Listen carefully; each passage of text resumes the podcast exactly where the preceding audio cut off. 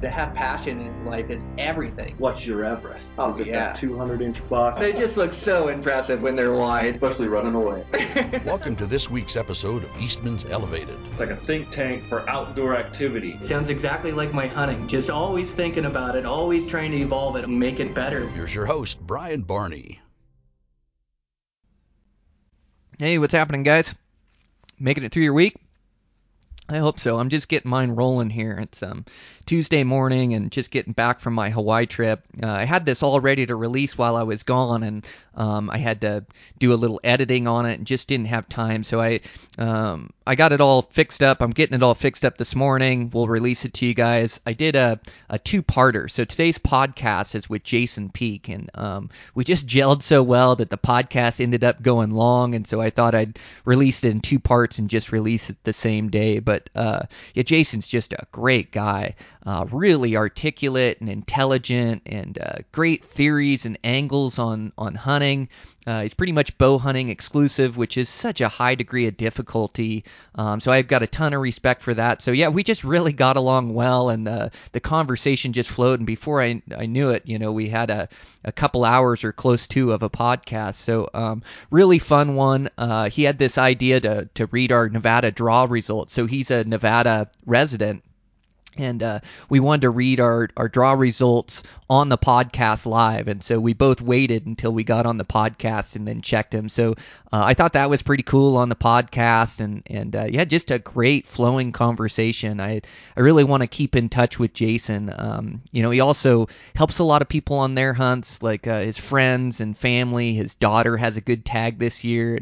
And i think he even uh, offered to hunt with me on the podcast on one of my hunts. So um, just a super guy. Uh, you guys will really enjoy it. Sponsor for today's show is Eberlestock Packs. So I've been using Eberlestock for the last handful of years here um, on quite a few of my hunts. Uh, they just build a, a really good pack that, that holds up to the abuse us hunters put them through, packs the weight well, functional straps for, for strapping everything down.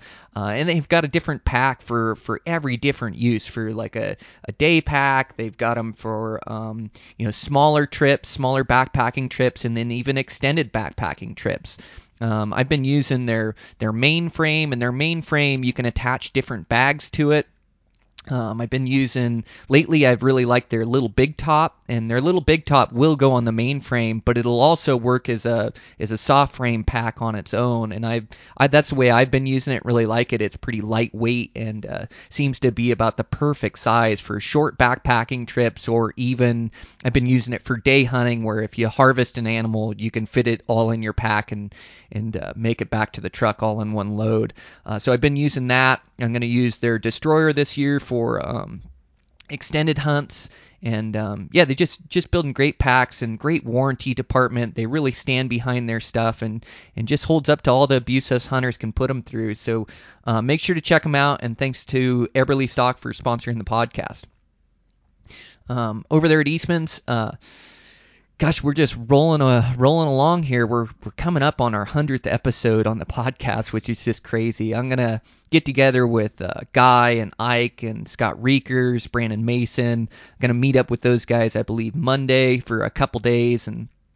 Uh, we're going to go to a couple different companies and and then hopefully uh, pin those guys down on a really good, fun podcast. Uh, those guys, you know, Guy and Ike are just such a, a wealth of knowledge, and um, they're such fun podcasts to do. So yeah, pin those guys down on a on a podcast or two, and just great guests coming up, and sitting on a couple really good recordings, and just excited to keep releasing these to you. And um, just like I I always talk about. Um, this this latest trip to Hawaii has sure given me perspective on my life and what's important. I mean, I just always come back from these things so refreshed and um, just trying to live life to the fullest. So I, I'm just I, I'm just uh, so fortunate that I that I have this podcast and this platform, and um, that that I have you guys as as followers and listeners, and and uh, so much support and support from Eastman's, and um, I, I'm just like I say, I'm I'm just so fortunate, and I just want to continue to work hard for you guys to bring out the absolute best podcast I can,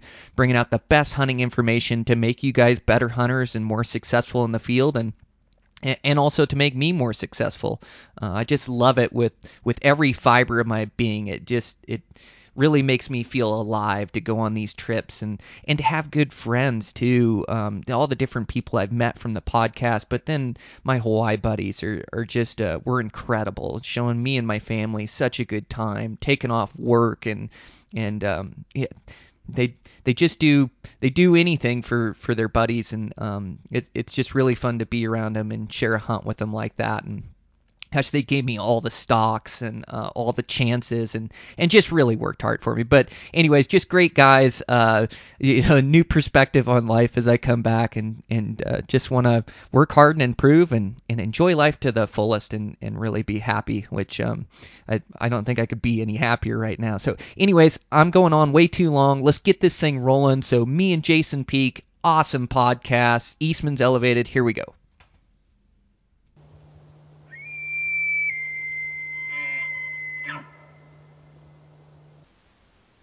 Okay, I'm live here with uh, Jason Peak. Um, Jason is a Nevada resident, and um, he's been writing for Eastman's for years. But this is the the first time that I've got to connect with him.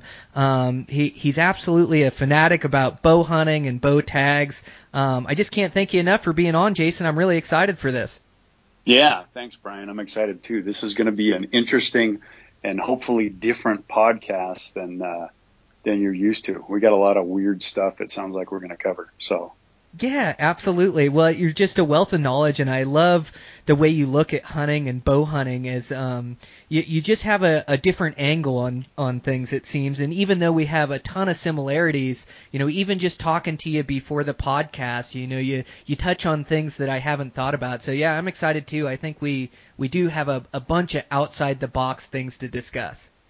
Good, good. Yep. I'm excited. Let's uh, let's see if you and I are crazy enough together, uh, or maybe people will just turn us off right away. Who knows? Right? well, you never know. I think we'll at least get five minutes, so we should get through our draw. So this is killing me, Jason. So you had this idea, or you presented this idea um, that we do this podcast Friday, the day that the Nevada results come out, and and you knew that I was really excited about the Nevada results, and I'm sure you are being a Nevada resident. You know Nevada like the back of your hand, so we've waited to look at our draw results until we got on the podcast. Yeah, and it's been difficult. um, we, we've got a we've got a new system in Nevada this year. It, it in years past, everybody could kind of look up everybody else's results and so what I've done in years past is just turned off my phone until the afternoon because people will text you and say, congratulations, good job, great job, whatever, or sorry you didn't get anything. And I, I, I had to avoid the phone for a long time until I had a chance to sit down with my daughter in years past and open up the results. Now we've got a new system where it's a lot, a lot like a lot of other states, like where you're from in Montana, where it's sort of a, you got to jump online and type in your hunter ID number and pull up your account and look at it. Nobody else can see it. Um, uh, and, and typically in years past, again, they, they release the results about three o'clock in the afternoon on the Friday before Memorial Day. Uh, and today we got an email at 2 a.m. from the vendor that ran the draw and it's been killing me. I, uh, that, that's been almost 10 hours ago now. So and I've gotten a bunch of texts from guys and, and my daughter got online this morning and checked her results and she drew a really good deer tag this morning and um, my paralegal drew a really good elk tag this morning. I found out that this morning and, and so it's just killing me. It's, it's absolutely insane, uh, how it, it's Christmas morning. It's better than Christmas morning. But, uh, yeah, I'm, I'm, you're probably nervous. I'm nervous. This is, this is uh, the the anticipation is is just eating away at at uh, what we're about to do here. So I don't know if we torture ourselves a little bit and talk about a few things, or if we just say screw it and start opening down information. um, well, I'm game for both, but yeah, I'd say we discuss a little bit of our drawing strategy and what we put in for and what we're hoping to get. Um, yeah, it's just so exciting. I mean, we have the chance for some really good tags or, or just to, to have a tag in Nevada. Um, I, I love hunting your state down there, and, and it's been a couple years since I I've been able to have a tag down there, so I got pretty aggressive with my drawing strategy this year for high country mule deer, and so I'm just really hoping I end up with one of my five choices there. Good. What did you uh, just generally? What were you looking for? What was your your approach and your application process? Yeah, so I've hunted Nevada. Let's see, I've hunted Nevada three times now. Um, in three different mountain ranges, and, really every place I've gone, I've had a quality experience. And one of my best bucks came from Nevada, came from um, like the Jarbidge Wilderness area, and, and through there. And so I really like that north side of the state, the center part of the state, and um, the east side as kind of where I focused in. And so um, I, I've always had a quality experience, and they've always been really good deer numbers. Trying to find that mature deer in Nevada takes a little bit more effort. It seems like like you can you can go out and you can see 25, 50, even 100 bucks a day, but trying to find those bucks that go five, six, seven years old, it seems like you have to venture and find these little hidden pockets that aren't getting pressure or down off the the main ridge line, down on spur ridge lines and then once you can find those mature bucks, then you can start to hunt them. And, and so I've been fortunate. I, I've been successful two out of three times to Nevada, and the one time I was unsuccessful, I had a Colorado hunt following it up. But I, I just had a great hunt where I hunted one buck for the entire hunt. I had like three or four different stocks on them, and I just couldn't put it together on them. And so I, I left happy with that experience as well. And so this year, not drawing a tag for the last couple I got pretty aggressive putting in for some units that I that I haven't even been in or explored, but just that that look good to me and that I know hold good population. So for for my tag, I got aggressive and I'm looking for backcountry to go hunt. Um, what about you? What did what was your game plan for deer this year? Well, yeah, and and I had been uh, kind of building points over the last few years, uh, just putting in and more focused on my daughter drawing a tag so this year I kind of, you know, so I kind of stayed close to home, um, which uh, I'm, I live in Reno, so it's pretty competitive to draw a tag sort of right here around the immediate Reno area.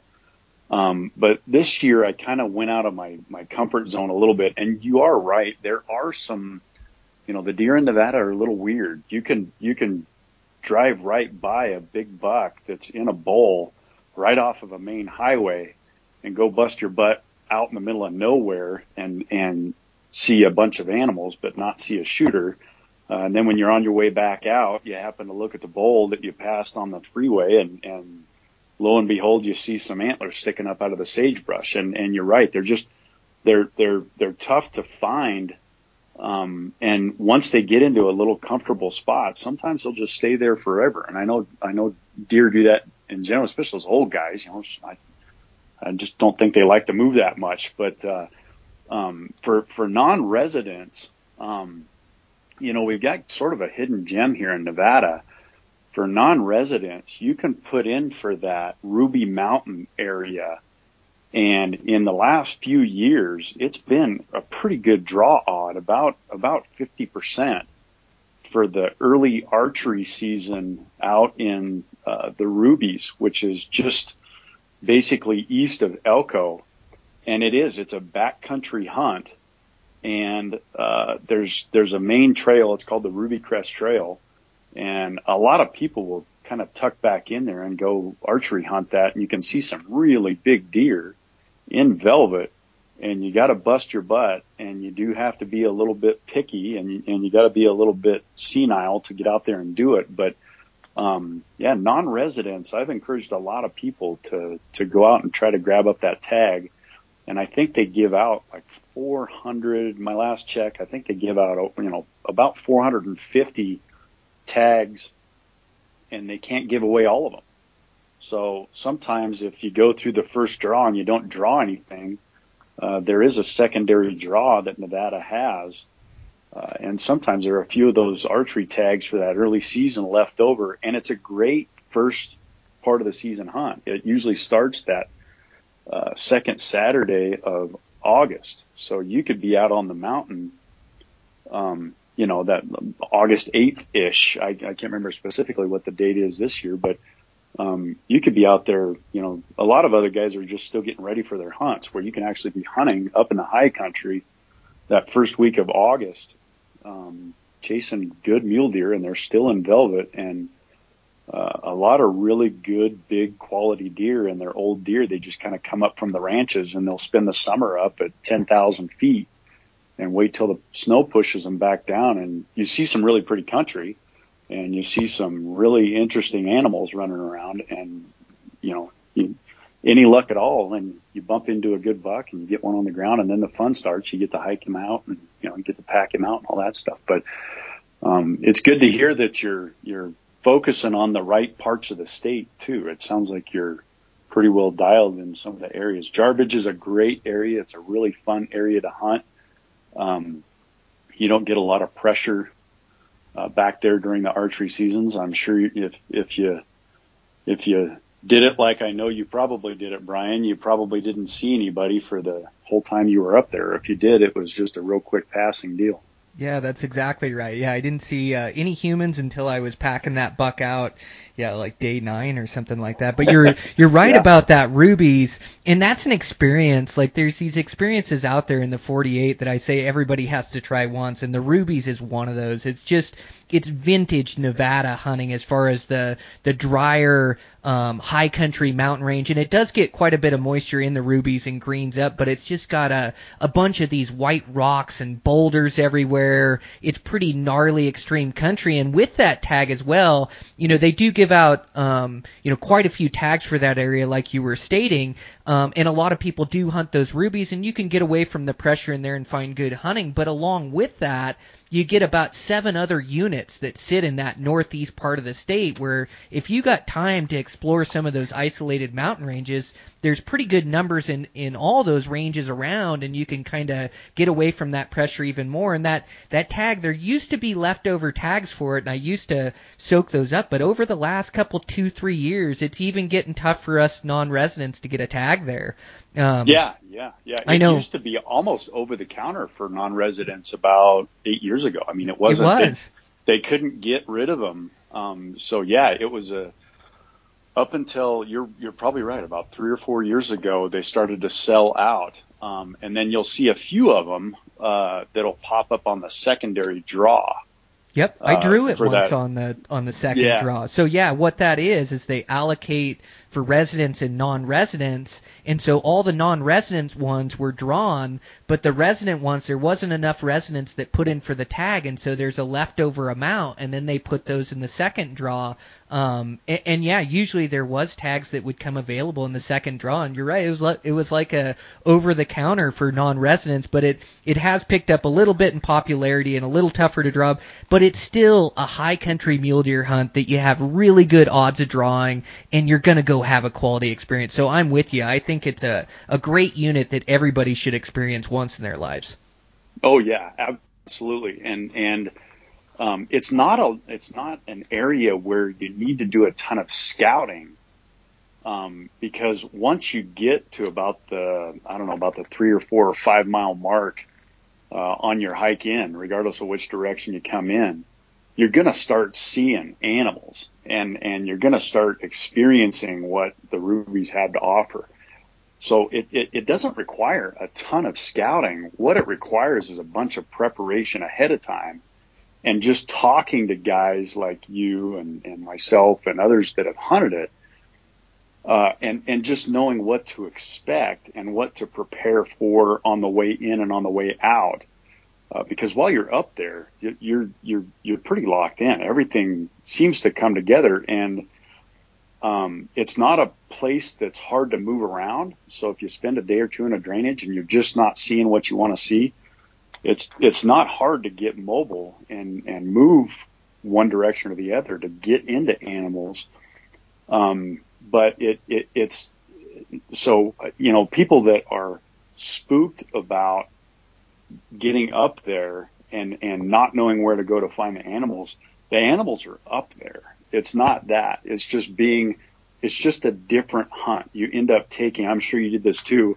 You went up there and you wish you had a few things that you didn't bring that you didn't think you'd need, and then you got up and and then you had crap in your pack that uh, you you you thought you would need, and and it just took up space and and weighed you down a little bit. So, uh, talking to people um, and kind of having an understanding of what to expect going in and coming out, that's more critical, I think, for that hunt, especially as a non-resident. If you're somebody that's not from Nevada uh, and you end up getting that tag, it's not hard to pick up the phone or, or, or shoot an email to somebody and just say, you know, hey, I, I need a little intel on uh, uh, not so much where to go, but what what I should be worried about, and then off you go. You know, it's it, it's a like you said, it's a pretty good out of state quality hunt, and if you want to really stretch your lungs, there's not many places that are that are taller and, and better than going out in the rubies. So. Oh, absolutely. Um, yeah, you, you make a really good point, and that's why I wanted to get you on the podcast today, Jason, was just to talk about preparing for these hunts as we're looking at our you know, we're going to look at our draw status here for Nevada, and as drawing results are coming out across the West, you know, guys are starting to find out that they have an elk tag or a deer tag, and and now it's about putting in the work and preparing yourself so you're ready when that season comes. And so I thought you made some really good points about the Ruby that it's not so much scouting, you know, trying to find where the bucks are in that mountain range before you go, you know, and, and also the season, you know, opens August 10th, and so you're getting the absolute best dates to hunt high country mule deer before they start to shed their velvet, start to move to secondary living. You know, I have found that in the higher pressure areas in Nevada, the deer do act a little bit different after August 10th, that they kind of know that they get hunted around that time of year every year, and so they kind of yeah. work out of those those higher alpine basins and work down the ridge lines and work down a mile or two where you have to put in more effort to find them and and that's like with a lot of spots. Um, you were talking about that, you know, finding a buck off the highway in a bold basin, and you look over there and you find velvet horns, and and these deer and these these animals, they start to get to know the pressure, and they know any place where they get a stalk put on them or a hunter has a close call. You know, that's the pressure that forces these deer to move to their next spot that they live.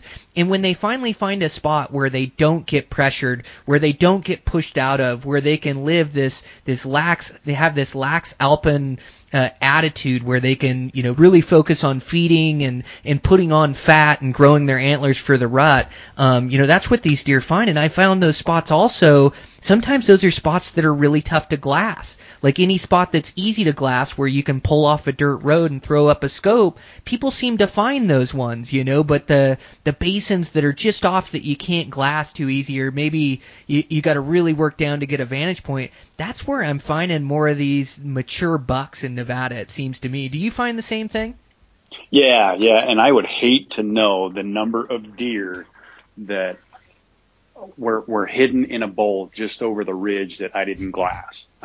you know, um, I, I I would hate to know the number and the size, but you're right. They and and I think that's consistent with deer for the most part everywhere. I think they go find their nice little uh, easy resting place. They're, they're, they, you know, deer, just like everything else, their main focus is just to survive. So all they got to do is worry about predators and worry about where they're going to get their nutrition. And everything else just kind of is secondary. They don't have to worry about paying bills or getting their kids to their soccer practice or any of that stuff. Their number one goal is just to avoid predators and, and eat.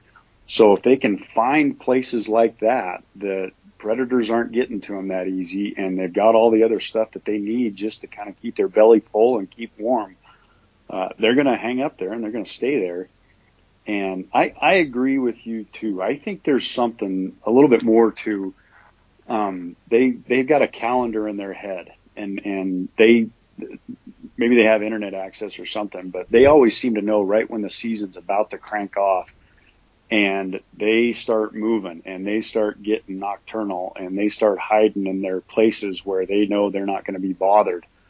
Um, and, and I agree. I, I think there's something to, uh, mother nature is helping them out somehow, some way because they, they do get, uh, a little bit more, um, protective of themselves, I guess is the, the best way to put it. But it is interesting that you say that, and and I don't I don't think that's probably unique to Nevada either. I think that's pretty much anywhere. I think that's just deer in general, but um, more so in those in those alpine areas. I think um, as long as there's not a, another predator in the area, you know, like a mountain lion or something like that, uh, I think the weather is what pushes them around more than than any human contact or anything like that. So you get up in those high alpine spots, and uh, you you you just kind of stay as low key as you can, uh, and just kind of be very uh, observant of everything that's going on around you. You'll find those big bucks. I think you'll you'll you'll see them, you'll find them, and you'll start to pattern them, and you'll notice that they've got their habits just like everything else does. Um, and unless there's something that's going to spook them out of there, the, the, the only other thing that I think is going to move them out is going to be weather. I don't think much else is going to push them out of those areas in August. Um, I, I do have to say that being up in the rubies, I've been up in the rubies hunting in the middle of August and it snowed on me. Now those deer are kind of built for that. They're not going to worry too much about a day or two of, of snow on them.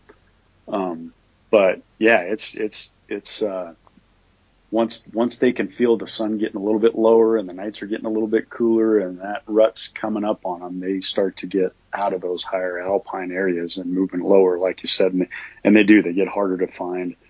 Um, but yeah, if you if you put your legs to work and get up high, most of the times once you get there, then the work is almost done. You start finding more animals and can pattern them a little bit easier. They're kind of in their routines a little bit more, and not much is going to push them out. So. Yeah, well, yeah, they start to tighten up their programs a little bit, and I think also, you know, they start to shed those red coats. You know, those red coats they're really easy to pick out, and they start going gray. yeah. And those mule deer are really tough to see, and and the Nevada deer, you know, just like any mule deer across the West, but they're not afraid to hide in the wide open. Some of those isolated mountain ranges you guys have, you know, there won't be a tree for miles, and those those bucks will find uh, little spots where they can lay in the shade or hide in the sagebrush, and they, they're not afraid to hide in the open. But you do you um you'd mentioned you know just taking your time getting your elevation up high and, and then just really spending time behind your glass and and being you know low impact up there you want to make sure you're not skylining yourself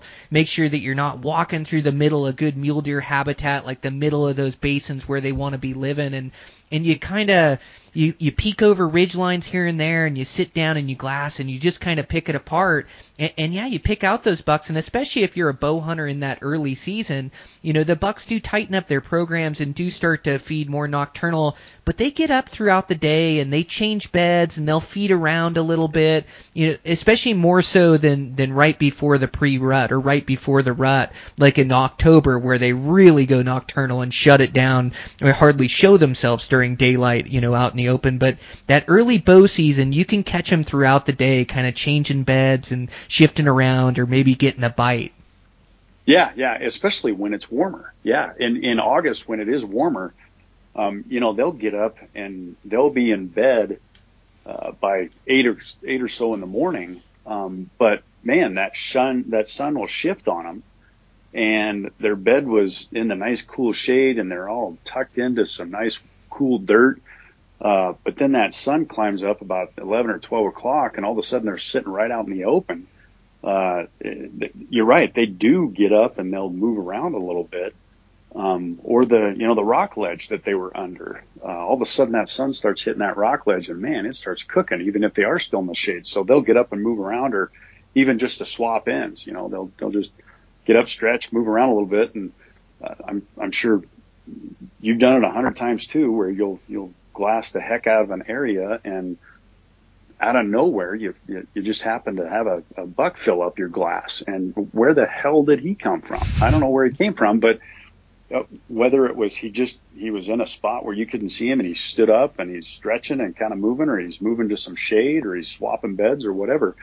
Um, yeah, that's it, it, it happens quite a bit. So that's a benefit of hunting a little bit uh, uh in in a little bit warmer weather is they do. They they'll move a little bit more during the day and and you know in in hunting other states I've I've hunted in Arizona a little bit too. And um you know during the during the summer they'll go to water in the middle of the day. You'll see a, a buck coming down out of the mountain to to go down to the stream at, at 10 or 11 in, in the in the morning and then again at 2 in the afternoon just to water and then he'll go back up to his bed. So you never know in those warmer months even at elevation where the, the temperature is going to be a little cooler, they'll it, it does push them around a little bit. That sun and that warm weather can get them going. uh, especially like you said when they're starting to change out their coats a little bit and and shedding that red coat and starting to put on that, that big beefy pelt they got. Yeah, that gray coat sure blends in good. But um, Oh, yeah, man, you yeah. you mentioned those deer moving their beds, and I think that's across the board as well. And I, in, in all the high country states, I, you know, you mentioned Arizona, but Colorado, Wyoming, Utah. Idaho, like all these places, these deer have these same tendencies in the high country, and and you can almost count on it that those bucks like to change beds, and so I don't like to stalk a buck in his first bed. When I'm sitting on a vantage point, I'll spot a really good buck, and he may bed down sometime between, and it depends. Sometimes they can be bedded at first light, but a lot of times 8:30 to 9:30, they're gonna find their first bed and they'll lay down in the shade and they'll lay there, and I uh, as a rule, I usually will not stalk that buck in his first bed. You know, also because I want the directional winds to come up to kind of cover my sound. Yeah, I yeah, I want the yeah. thermals to get stronger uphill. But but all of that is you know is mainly because those deer will change beds in that mid morning that you know 9:30 to 11:30 it seems like those deer want to get up. And sometimes they just switch a bed inside the timber or inside the the basin that they're in. And then sometimes they'll go more than a mile up the hill and gain a thousand feet of elevation and bed in a totally different location.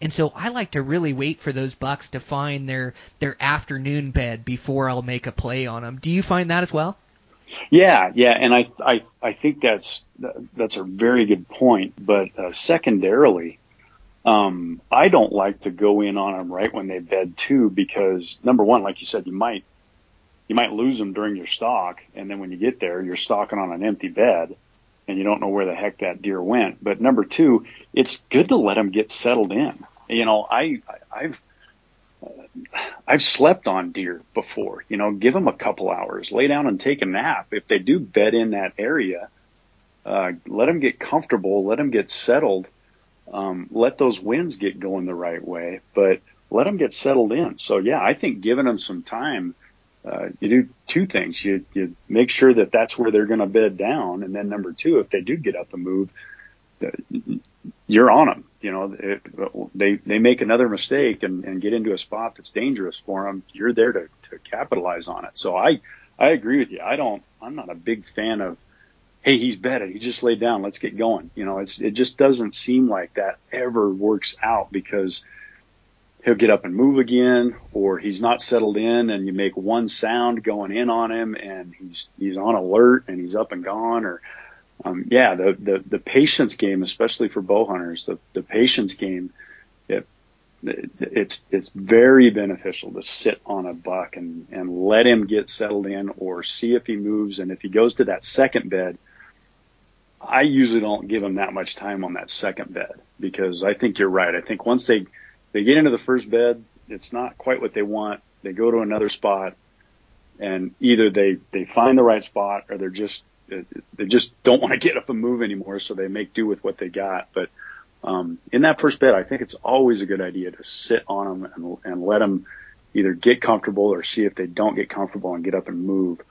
Um, just uh, you know, so many times I've, I've run in and tried to get something put together on a buck that just bedded and it doesn't work on that first bed. Yeah, um, you know, elk are meant to be hunted aggressively, but but mule deer are really meant to be hunted uh, patiently. You know, I always I have this saying when I'm hunting bucks is I always say patience kills the buck, and that's whether Yep. you're choosing a stock on the stock, but the mule deer you have to hunt them so so methodically and slow and planned out and precise and so quietly and you're just not allowed to make any mistakes it seems like. And so I really love that chess match back and forth uh, of trying to get that right. And and like you said just watching that buck and staying with that buck in a good vantage point the, like the longer you watch and wait on that buck and maybe even his second bed he's not in a good spot but if you can just be patient that that buck will put himself in a bad position. He'll make a mistake, and if you're there watching and waiting,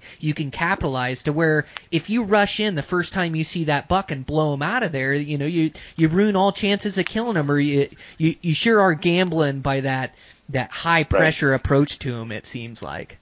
Yeah, yeah. And that second bed, if you blow him out of that first bed, that second bed ain't going to be as close as if you'd have just let him kind of do it on his own.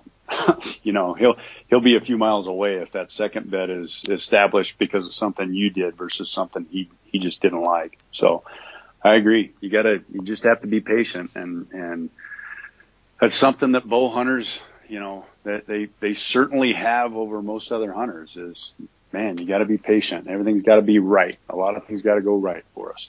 Yes, absolutely. Well, it's killing me, Jason. Should we look at these results and see what we ended up with? I was I was just going to say the same thing. I, I we did get distracted. I, I I wasn't preoccupied with it. I I hope it didn't come across as I was just trying to hurry through and get some through some of this stuff so we could get to the results. But yeah, man, I I I got the the email up. Everything everything's ready to go here on my side of it. If you've got yours up, I I say you go first. You're the host. You're the guy with the the uh, uh, the good non-resident uh, potential to draw the tag, and I think everybody's probably going to want to know about yours more than they're going to want to know about mine. So, well, why don't you open your email up first? okay, all right, I've got it open here. So,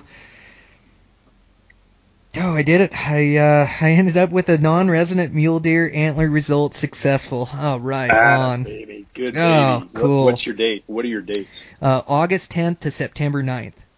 Oh, perfect. Yep. Yeah. And it's a it, it's a good unit I chose, like we were talking about, more in that center part of the state. I don't think it was my first choice, probably down around third or fourth choice. A place I've never been, but a place I'm really excited to go to. I, I looking at these mountain ranges, they they really lay out the way I like for hunting mule deer in the high country.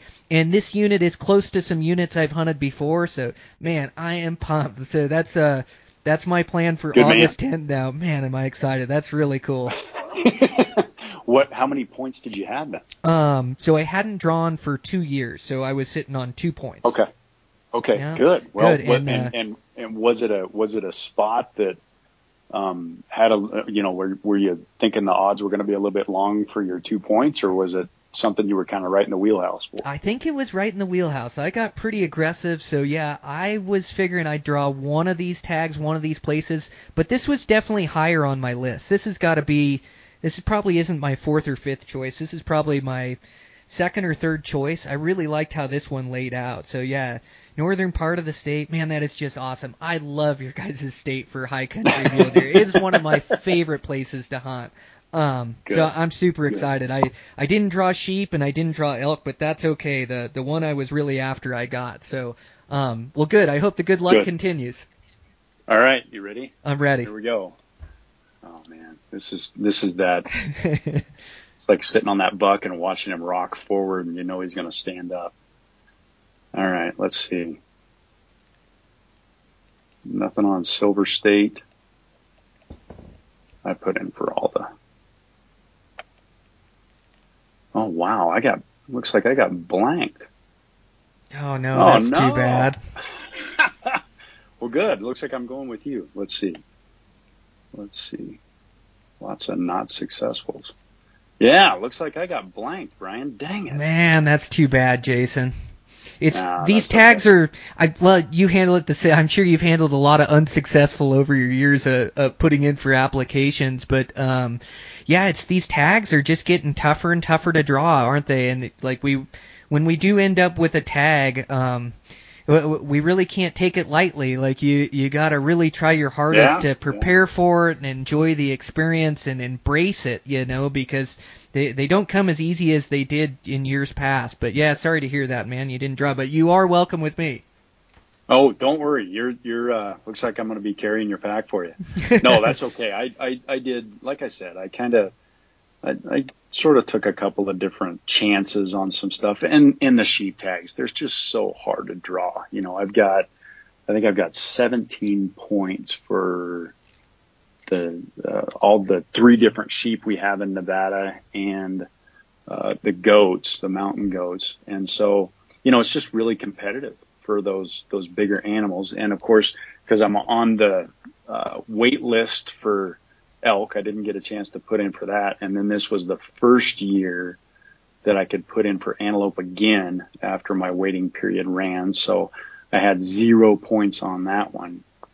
Um, but you know, I'm, I'm a little surprised on the the the deer because because I did I did try to be a little more uh, selective on, or I, I, I try to be a little more uh, uh, not going for the lottery picks. You know, I, I had a I think one or two safe picks that I had tucked in there. So, but that's okay. Hey, you know what? I've got I got you. I got my daughter. I got my paralegal. Everything's going to go good. So we're gonna we're still going to be able to pull some stuff out of the mountains. I hope. Yeah, for sure. Yeah, congratulations to your daughter. That's going to be a fun hunt. Um, yeah, well, and there's, you know, there's, uh, and then a guy has to look towards the over the counter opportunities, and it's a, it's a little early for that as we just found out our tag results, but you know, there's some good high country mule deer hunting just north of you there in Idaho. I found a good unit in there last year. So yeah, if that's something you're interested in too, you know, let me know. Have you ever hunted Idaho for deer? I have not, and that's something that you know that that's uh, I've, I've got Idaho and Utah. That is, those are the two states that I, I, for one reason or another on the, on the West Coast, I just haven't hunted them. And, and I don't know, uh, a lot of, of the country in either one of them, but this year, um, I did focus a little bit on Utah and, and Idaho's definitely on my list. I know they've got some good deer units. We've got a, a kind of a, a neat opportunity, I guess you'd call it, um, up there in kind of in the northeast portion of our state. And then it'd be Box Elder County in Utah. And then just to the north is a pretty decent unit in Idaho. And a couple years back, I looked at and, and tried to apply for uh, all three of those tags and talk about getting uh, one heck of a hunt put together. Uh, going around and just jumping from one state line to the other state line and, and making sure that, you know, you're within season dates and all that stuff. But, uh, man, you could right, right there in a real tight area, uh, you could hunt three different states with three different tags if you were lucky enough to draw all three. And, um, talk about a, an epic experience. I don't, I don't think I, at least when I tried to plan it out, I don't think you could hunt three successive weeks, one week in each state. I don't think that was possible with the way the dates ran, but yeah, that's something that I've been interested in trying to pull off. And, and that Box Elder County in Utah, I know is a fairly decent unit. Um, there can be some decent bucks that are in there. And then on the Idaho side, it sounds like there's some good animals up on that side too. So yeah, yeah, uh, uh, the, I, Idaho would be a great, a great opportunity, obviously. And it's a, such a nice easy drive to get up there. You know, it's not that far for us. So yeah, I don't know why Idaho was my last holdout of the western states to hunt as well. I was just kind of overwhelmed because the big bucks came from everywhere across the state, and I had a tough time kind of pinpointing where to go. But I, I finally, I didn't draw any mule deer tags last year, and so I dove into Idaho last year hunted it in the high country and ended up harvesting a really nice buck and found some really cool high country spots and a, a place I definitely like to go back and it's over the counter. And so that was really neat. And then, um, I saw a lot of elk, like just scouting. And after I harvested my Really? deer, my cameraman, um, he had a deer tag as well, and we kind of switched places. And so I killed my Idaho deer, got him back on ice, got out of the high country, and we kept hunting. And, and we just saw we saw the, the the bull that I dream about harvesting, the one I still want to get with my bow, just that 360 plus giant bull, Wow. and he was just feeding in this bold basin this one night all by himself. He, you know, we were probably 40 minutes away from him and had an hour and a half of light, and it was just like, I know we can kill that bull, but neither one of us had a tag. And so Oh. that night we drove half the night to get Dan to Walmart so he could buy an elk tag, and then we went in and started hunting that bull. It was over the counter, and, and we started turning up six points in there, and the hunting was really good, and it was early September, and they weren't really rutting yet, but there was nobody hunting, and and the bulls were in that pre-rut behavior where they were just kind of feeding in places and and kind of starting to travel country and get ready for the rut. But but we put on some good stocks on bulls, and my buddy Dan had a really close call, and you know we were just by that point we were seven eight days into the hunt, so we were kind of you know r- running off fumes, you know, to go hunt those elk. But he got really close on a nice six point, so we're talking about maybe trying to go back there this year and trying to do a little elk hunting, but um what I was going to say is that Idaho, the opportunity they have too is with one tag over the counter, you can hunt their high country stuff September 1st and and do a good experience there. And then they have units that open late where then you can hunt them in in November and December during the rut with your bow. And these units are are bow you know bow only in these units and and Right, we found right. some good hunting with Dan late um you know in the in the December hunt or in the November hunt um there's some good opportunity there and so it, it's pretty cool too when you get a tag that's good for multiple seasons you sure get a get a pretty good bang for your buck being an out of state guy Yeah, yeah, yeah. Those are those uh, those little opportunities. That's they're fun and, and good for you guys and taking advantage of that and kind of on the fly being able to change up things. And that's just knowing where you're hunting, right? I mean, that's just a the the preparation you guys put in, knowing that that tag was available, and you bump into some animals. Heck, let's run down to the store and grab a tag real quick.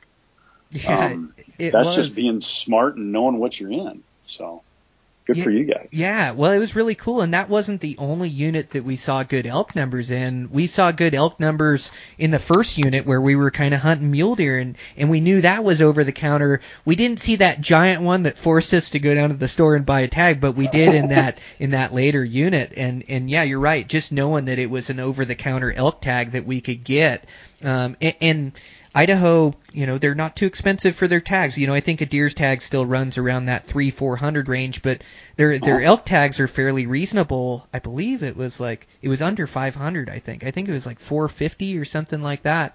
Um, I think you're right. Yeah. yeah, and, and for you know like guys like you that are in these states where elk tags are really tough to draw, but you have these really quality experiences. Some of these over the counter places, uh, you know, can be really good hunts. It's just about putting in the groundwork and figuring out where the critters are. Yeah, yeah, yeah, and, and or bumping into them like you guys did. Yeah, You know, yeah, you're out there lucky. messing around doing something else, and then bumping into them when you're when you're kind of goofing around. No, I It- agree. I, I think that's that's just knowing where you are, and and some of it's luck, you know, but it's also putting yourself in the right spot and knowing what's available. And um, a lot of guys wouldn't think about you know checking the regs to see if the the, the other species in the area are over the counter or if they're limited draw or whatever. You know. and just being out, you kind of like you do get lucky and spotting animals or picking animals up here or there, but it is just being out and, and hunting and, and spending your days traveling country, putting in miles, grabbing those good vantage points, and, and then you just start to turn up these animals. But you, you're right, is uh, what you say, turning up animals by accident. I always do that. If I'm hunting elk, I find mule deer. If I'm hunting mule deer, I find elk. I don't know why that is, Yep. you know, but Yeah, it, it yeah. just seems to be a rule of thumb for me is uh you know when you go in for one species you find the other but it's good to take take tally or take tabs on that to maybe get a future tag you know i- in the years coming up and know that you know if it is a draw unit well then I can apply for this unit because I I've seen good elk numbers in here and I know it'll be decent elk hunting or or vice versa so yeah it is taking advantage of your time of field um and and you know paying attention to the animals you spot and the tags that are available Yeah, yeah, I agree. I don't think there's uh, there there are opportunities like that everywhere. Every state's got opportunities like that. You know, where where you just happen to stumble into something and and how how fun was it when you realized, holy cow, this is an open unit for elk, and we just saw a really big elk. Let's run down there. I mean, that that had to be kind of a surreal experience. It's almost like you know, some, somebody giving you the keys to the candy store. All of a sudden, you, you, you, you got another opportunity that just smacked you in the face and everything seemed to kind of fall right into place where it was supposed to fall.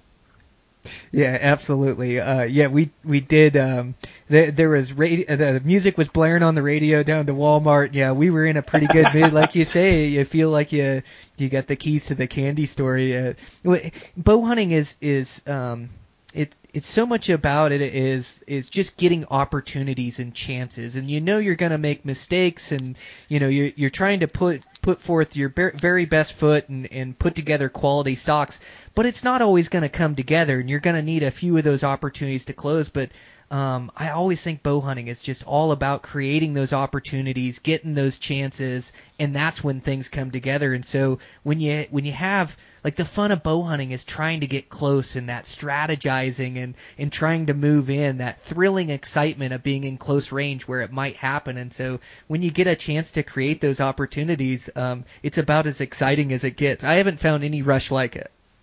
Yeah no no. And and i think there's uh, that that's something that we get to experience as bow hunters that you know every everybody's kind of got their own approach to to when that happens and how that happens. But um, man, it's it's uh, when you're when you're in that experience, a lot of times it's almost you're thinking about all the stuff you you don't want to do versus all the stuff you want to do. Um, which is, you know, that kind of the mental side of it that we talked about a little bit yesterday before the podcast. But, um, I agree with you. I think it's a, it, it, it's a unique experience. That's for sure. And then when it gets to, when it slaps you in the face, like you guys had, you get another opportunity to go do that. Got to take advantage.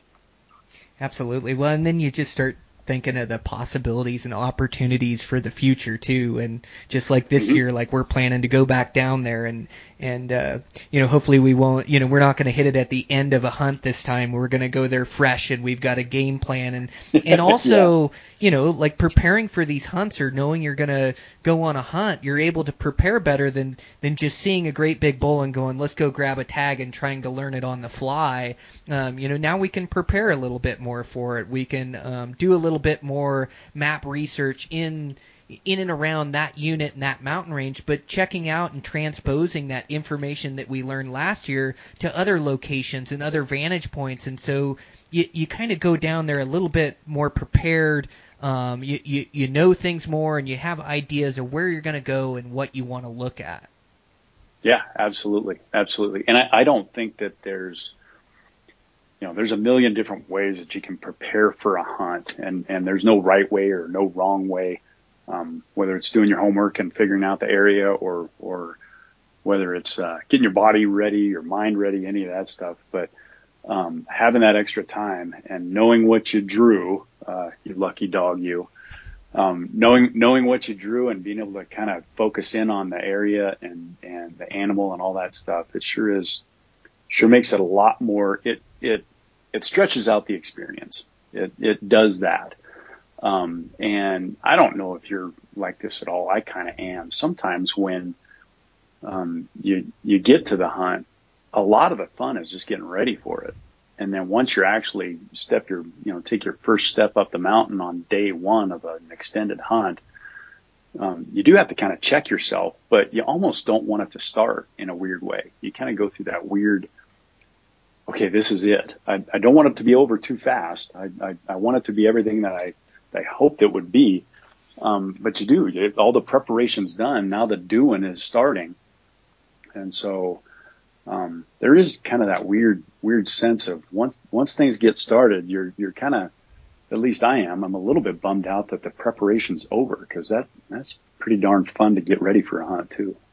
That's a lot of the fun, isn't it? Is just the anticipation, the planning, the getting your gear ready, and and I think everything you stated is really important when you're preparing for these hunts. And like we say, these you know these tags don't come around all that often, and and so when you do get an opportunity to hunt a different state or even your home state or a different mountain range, you have to take advantage of it, and all that you know that planning and preparation. It, you know you you there, there's so many facets that go into being successful. It is the planning and preparation. It's scouting if you can get in there. It's physical preparation because you know you're going to demand the most out of, of your body climbing up and down those mountains, weight on your back.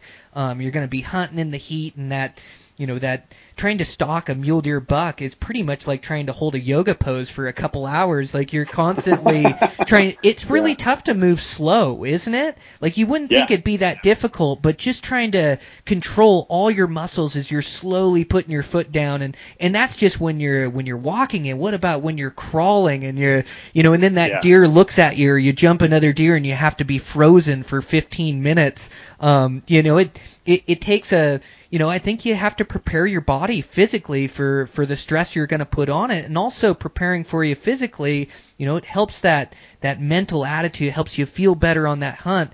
And, and I, you know, you can make a case for any of these being the most important, but I think that that mental game, that mental aspect, and preparing yourself for those hardships you're going to face, keeping yourself in a good mood. I think that's the key to consistent success.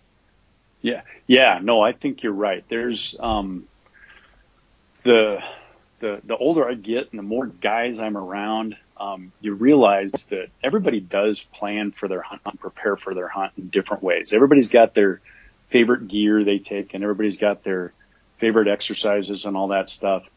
Um, but you, you, you do, you kind of, I think the best thing that you can do in preparing for your next hunt is to sit down and think about, okay, I just got done with my hunt. What did I do wrong and what did I do right? And, and, and what kind of stuff can I focus on down the road? And I went back before we sat down, uh, or before we started our podcast. I sat down and looked at some of my old notes after hunts, uh, of some of the things that I had jotted down and sort of memorialized. And I was shocked at how many of the things that, that I really complained about that that hurt following a hunt. Um, I, I went back and looked at my Montana elk hunt from last year, and my neck was giving me fits, and it it was specifically from laying down uh, on my belly. A bull had me pinned for two and a half hours, and I I had I was watching him through my glass at about 90 yards, waiting for him to make a mistake and my neck was so sore for the next two days and I just jotted it down. Now, what am I going to do to try to remedy that next time? I don't know, but you know, it, it is. I, I think your preparation for your next hunt and kind of figuring out what you should do or what might be a good idea to do starts with sort of wrapping up and recapping what you did the last time or, or on, on the hunt you just got done with. That's and, it. Yeah. And, and, and I, you know, that whole, there is no off season thing. Um, you know, that I, I think that kind of gets beat to death a little bit too much, but I, you know, if, if, if you are wanting to hunt, you want to be successful and you want to mentally and physically be ready for those hunts, I, I, I don't think you do take much time off. You're, you're thinking about the last hunt you were on and you're planning for your next hunt or you're on a hunt. It's kind of a, a, a cycle that you go through and you're constantly preparing and you're tweaking your gear. You're trying to find gear that, uh, you know, like we kind of talked about yesterday. It, you're kind of you're you're finding gear that you can use across as many climates as possible, and then you kind of swap out things here and there depending on what you're going to face. Um, so you're always messing with your gear, tweaking with your gear, tweaking with your bow, messing with your arrows, looking for new broadheads, whatever. Um, but physically, um, I, I I've noticed down through the years I I've, I've changed and I've evolved, evolved the way that I will prepare for a hunt physically, um, and and mentally. Uh, in that physical preparation, um, I I think it's pretty important to in, uh, sort of anticipate some of the things that you're going to encounter, and then over prepare for that. And and kind of what I mean about that is, um, you know, those days that you don't feel like you want to go out and and go for a run, or you you you don't want to go to uh, uh, up on the mountain and hike around with a pack full of, of, of salt bags or whatever. Those are the days you should do it, is because that that that's going to hit you between the eyes uh, during a hunt. You're going to not mentally, you're just not going to be into it, and those are the days that you can go up on top of the hill and all of a sudden see something and make something happen. Um, and and likewise, um, trying to anticipate um, conditions and, and mentally making yourself tougher. Um, if you're if you're going to go for a run, do it at the time of day that really stinks. Do it in the heat of the day, um, and really get your mind in a spot where you can kind of toughen yourself up. Um, you and I both talked yesterday too. Uh, yoga, you know, it, it, it's such a weird thing to have yoga and and hunting sort of cross paths because they certainly seem to be way different disciplines, but there's a lot of similarities and, and there's a lot of things that uh, I, I just started practicing yoga not that long ago, and it sounds like you've been doing it for a lot longer than I have. But it does bring a lot of benefits to uh, hunting, and it's sort of part of it is just taking yourself out of what you're normally doing and out of your comfort zone, and putting you in positions where you really have to think about what you're doing and focusing on what you're doing, and that translates out on the mountain for sure it translates out on the mountain. Being mentally prepared and physically prepared, um, and and just sort of tailoring what you do during the quote off season uh, to to not really train for specific instances, but sort of train your mind how to deal with things that come up that you don't anticipate, if that makes sense. Oh, it makes complete sense. That was um, so well articulated, Jason. Like um, just explaining that, and I I love this stuff. I love mental game and and uh, mental preparation, and and I just if your mind believes it, you know, you can you can do anything out there if you can keep your mood up and and, and you believe. But I like what you say. We're wired the same, like that uh, uh, suffering, like um, embracing the suffering, embracing the suck. You know, the, these trail runs aren't fun all the time when you're at mile 16 or mile 17 in the mountains and you still got to go out and a rain shower hits you and you're you're soaking wet. Like you don't feel like being out there. Your socks are soaked. Like you're not. All of a sudden, you're not having fun anymore. And and you Yeah. just gotta you know it's it's all dictated by your mind you know? You're not having fun anymore. Well that's because you decided you're not having fun anymore but you almost like spin it on yourself and you almost say you know I like this. This is toughening me up. This is good for me. I know on a on a 10 day hunt I'm going to be tired. I'm going to be fatigued. I, I'm going to want to quit. Like doing this right now it is going to transpose or translate into my tough backcountry hunt. And so I, I'm with you. Like like learning how to suffer you you don't feel like getting out on those runs and especially not in the heat of the day but making yourself get out there and do it it's a win. It's successful and you're you're toughening yourself up and you're getting ready for that hunt. And, and nothing is a stronger force than your mind on these tough backcountry hunts. Just like in your notes like we tend to forget about the lot of the negatives a lot of the suffering a lot of the pain. For some reason our mind kind of blocks that out and we just remember the good times the the big buck that we shot or the big buck that we got but but preparing yourself for that suffering and and, I like to do a lot of visualizations too um it, where I'll visualize things and I I visualize making quality shots on animals and things going right, but I also will take myself to this dark place of things going wrong. Like I'm getting there and I'm going to the spot that I think's going to be so good, and there's guys in there. There's no deer in there. Uh, you know, I I visualize missing a shot on a buck. Like, what am I going to do after the missed shot? Like I I visualize that letdown that I've had before. That that frustration of stalking in so close and having days into this buck and then airballing a shot. And so I think about that. And I, I think about every time I miss, like I always get caught up in, in redemption and trying to arrow a good buck because I know I can. And then I make that next shot. So I'm trying to almost prepare myself for it on my first shot, you know, get, get in the right headspace to where, you know, I really execute a quality shot because I know I have to. But yeah, that, that mental power is so powerful. And I, I, you know, I just think that there's no limits to where we can go and, and what we can do with our mind. And so I, I work on that constantly. We're we're totally wired the same, Jason. It's really fun to to hear you describe it too, uh, what you work on on your mental side of things. yeah, you you you have to be mentally prepared for this stuff, and and I find myself more often than not, um, you know, if if if you go into a hunt worried about something, and and again, I I, I hate to go back to my notes on this, but um, one one of my one of my fears is always my feet.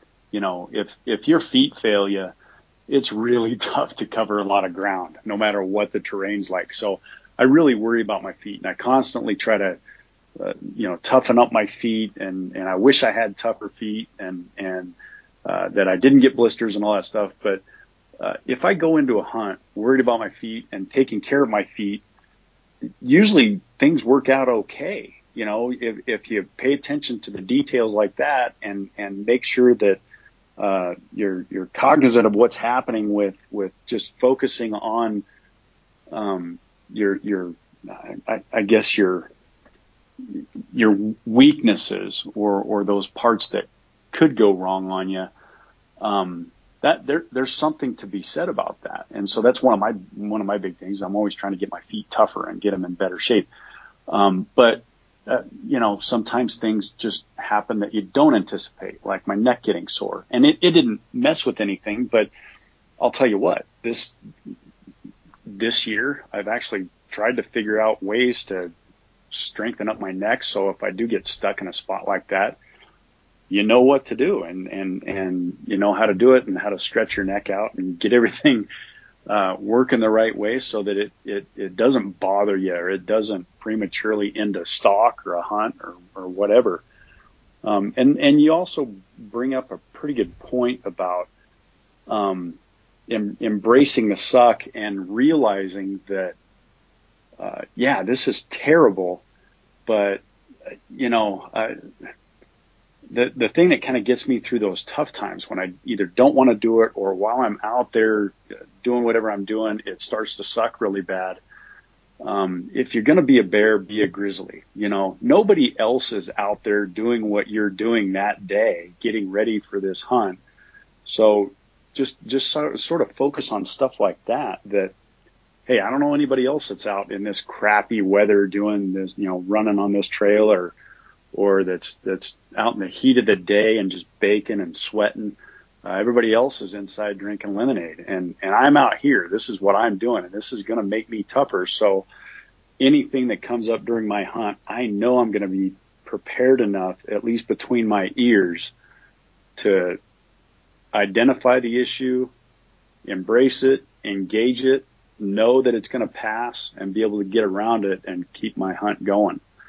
Um, so I, I, I, that perspective is, I don't think it can be understated. I, I think people have to, um, if, if you're, if you're going to be able to go out and be successful on a bow hunt, you don't have to do all this stuff, but in the preparation for it, if you can just sort of click your mind into a different spot and, um, sort of think about things a little bit differently and get out of your comfort zone while you're getting ready for that hunt man, a lot of those things that keep people in the truck or keep people off the trails aren't gonna aren't gonna stop you. You know, you're gonna be the guy that's out there that's slogging through the mud or or baking in the 105 degree heat, crawling on your belly after a good antelope or or whatever. Um, so I, I I don't think that I I think the the preparation part of it, the mental preparation, is a big deal. And and I'm a big believer in really trying to get yourself outside of your comfort zone. And that's why, um, you know, like, like we were talking about the, the, the yoga practice, uh, I was the last guy on earth anybody would ever see in a yoga class. Um, but it was something that I just thought, hey, w- why not? It just, I, I have zero balance. I, I, I'm not very good on my feet, and there are certainly some things that I could do better and do differently. Um, and so I just started, you know, kind of trying to understand how yoga would maybe be able to relate to the mountain a little bit better. And over the last year or so, it's really come together and I've really realized how uh, getting yourself out of that comfort zone, if you can just get your head in the right spot, man, it, there, there's a lot of benefits to putting yourself in positions that you really don't like and you don't, you're not necessarily comfortable with but if you can overcome them, it certainly gives you that much more confidence uh, once something hits you between the eyes um, on a hunt or you know on a hike in or a hike out or whatever. Yeah, or life in general. Uh, or like you say, general, yeah. yeah, I, I'm a huge fan of putting yourself outside your your comfort levels. Uh, I think you, like you say, you you, you couldn't overstate that enough. Um, it, that's how you grow as a person, and and when you get comfortable and and just do what you're comfortable with, um, you know, I, I also, you know, I, I think that the human body, like I think humans were meant to be pushed. We're we're meant to be, you know, to like it gives us purpose. You know, that's why we have so much passion into bow hunting because it's so difficult and something you have to to work so hard at. You know, and and and that that uh, that that mental strength. Yeah, you just can't lean on that enough on a hunt. It just um it it, it really to keep pushing day after day. You know, the, these tough hunts they're to test your commitment. They're to want to push you to fail, you know, and and push you to quit and and you have to be a strong enough person to to push past that. And I I love what you said like not focusing on your weakness, but um, like thinking about your weakness or thinking about potential hurdles that you're gonna hit on this on this hunt, things that you are gonna run into, like your feet, and then spending time toughening up your feet. And like you said on your neck, that was one of those unforeseen challenges, and there are gonna be unforeseen challenges that come up during a hunt that you that you have to tackle head on and that you have to beat. But but a lot of these you can prepare for, and so like your feet or like this yoga, like like yoga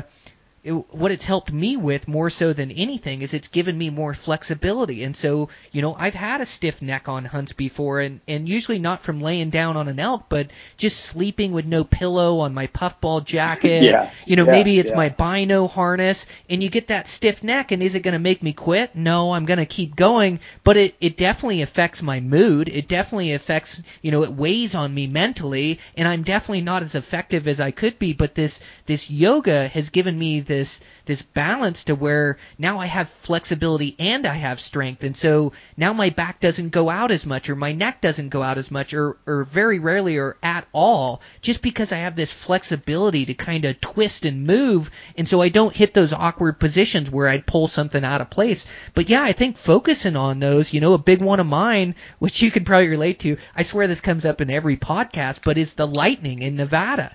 Like I have to prepare Yeah. myself for the mental challenge that is the lightning in Nevada because I know it's going to blow me up and you're trying to live at the top of the mountain and it's dangerous. you you have a responsibility to your family to come home and and I know your odds of getting struck by lightning are fairly low, but but those guys that have low odds of lightning, they're not living in the Nevada high country trying to shoot a buck either. You know that Right, when you're right, up there, right. it gets dangerous. And so for me, I have to prepare myself mentally for how I'm going to handle these situations. I'm going to choose a safe camp. I'm going to choose a camp where I can ride out any storm. I'm going to make sure not to push my limits on a stock. I'm not going to stay, you know, above a bedded buck when I see a lightning storm come in. I'm going to get to a safe place because it's just too dangerous and and it's not worth it. Like no buck's worth dying for. You have to live to hunt another day, but I have to prepare myself so I'll stay out there for the duration of the hunt and, and I won't come back early or get spooked off the mountain. And so, you know, that's something that I specifically have to train for. So I just thought you made such a great point of paying attention to any weakness or anything that can come up during a hunt that can be a challenge. All right, guys. Um, well, yeah, this conversation went long with Jason, so I thought I'd break this up in two parts, which makes it easier to download. And I, I'm not going to make make you wait till next week. We'll try to release them all on the same day, so you can listen to the conversation in its entirety.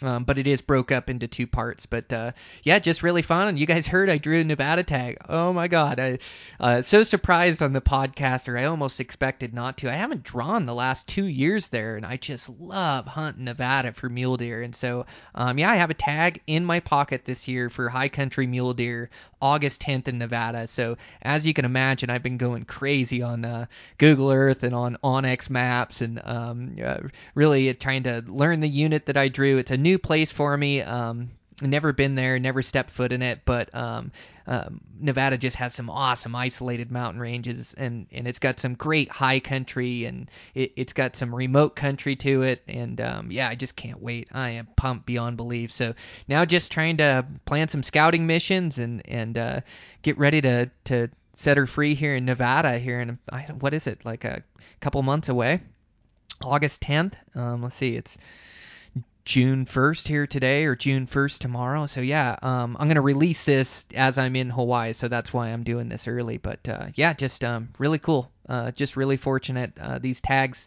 you know, they just don't come all the time anymore, and so you know they they're getting tougher and tougher to get. So when you get the opportunity to go explore a, a new place in the lower 48, up in the high country for, for mule deer, for any species for that matter, I just can't wait to, to immerse myself in the experience and have fun with it. So.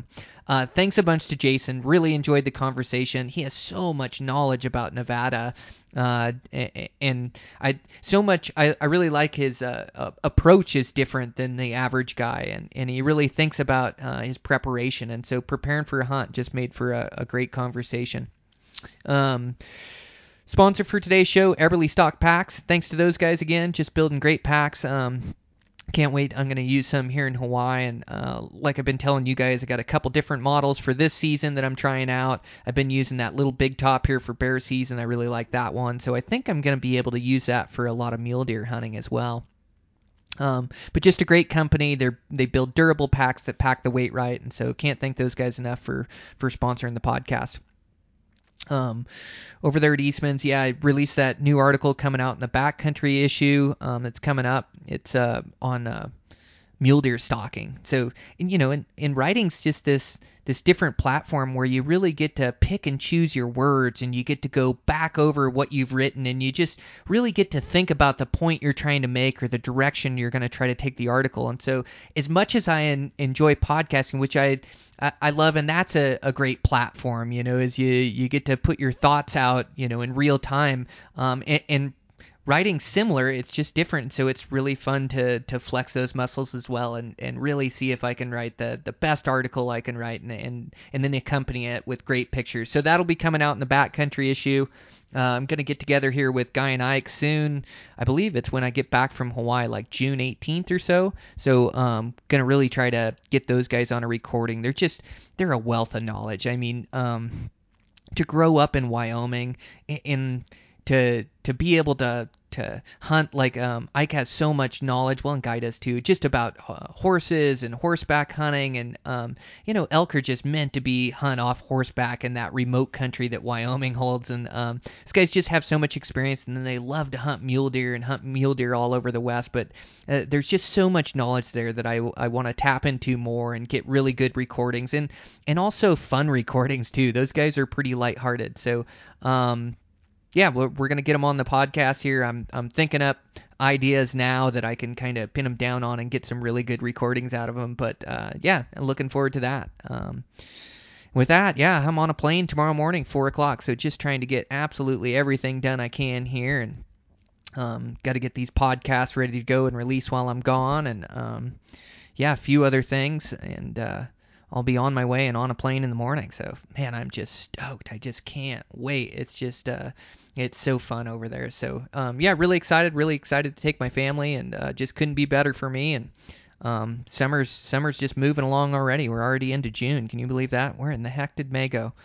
But uh, yeah, all good. I hope everything's good with you guys. Hope you guys are drawing some tags, planning some hunts for the fall, and, and working hard towards your goals. So uh, thanks as always for all the support. I really appreciate it. And um, you know things are growing. It's amazing. So uh, thanks again, guys, and I'll check in with you next week.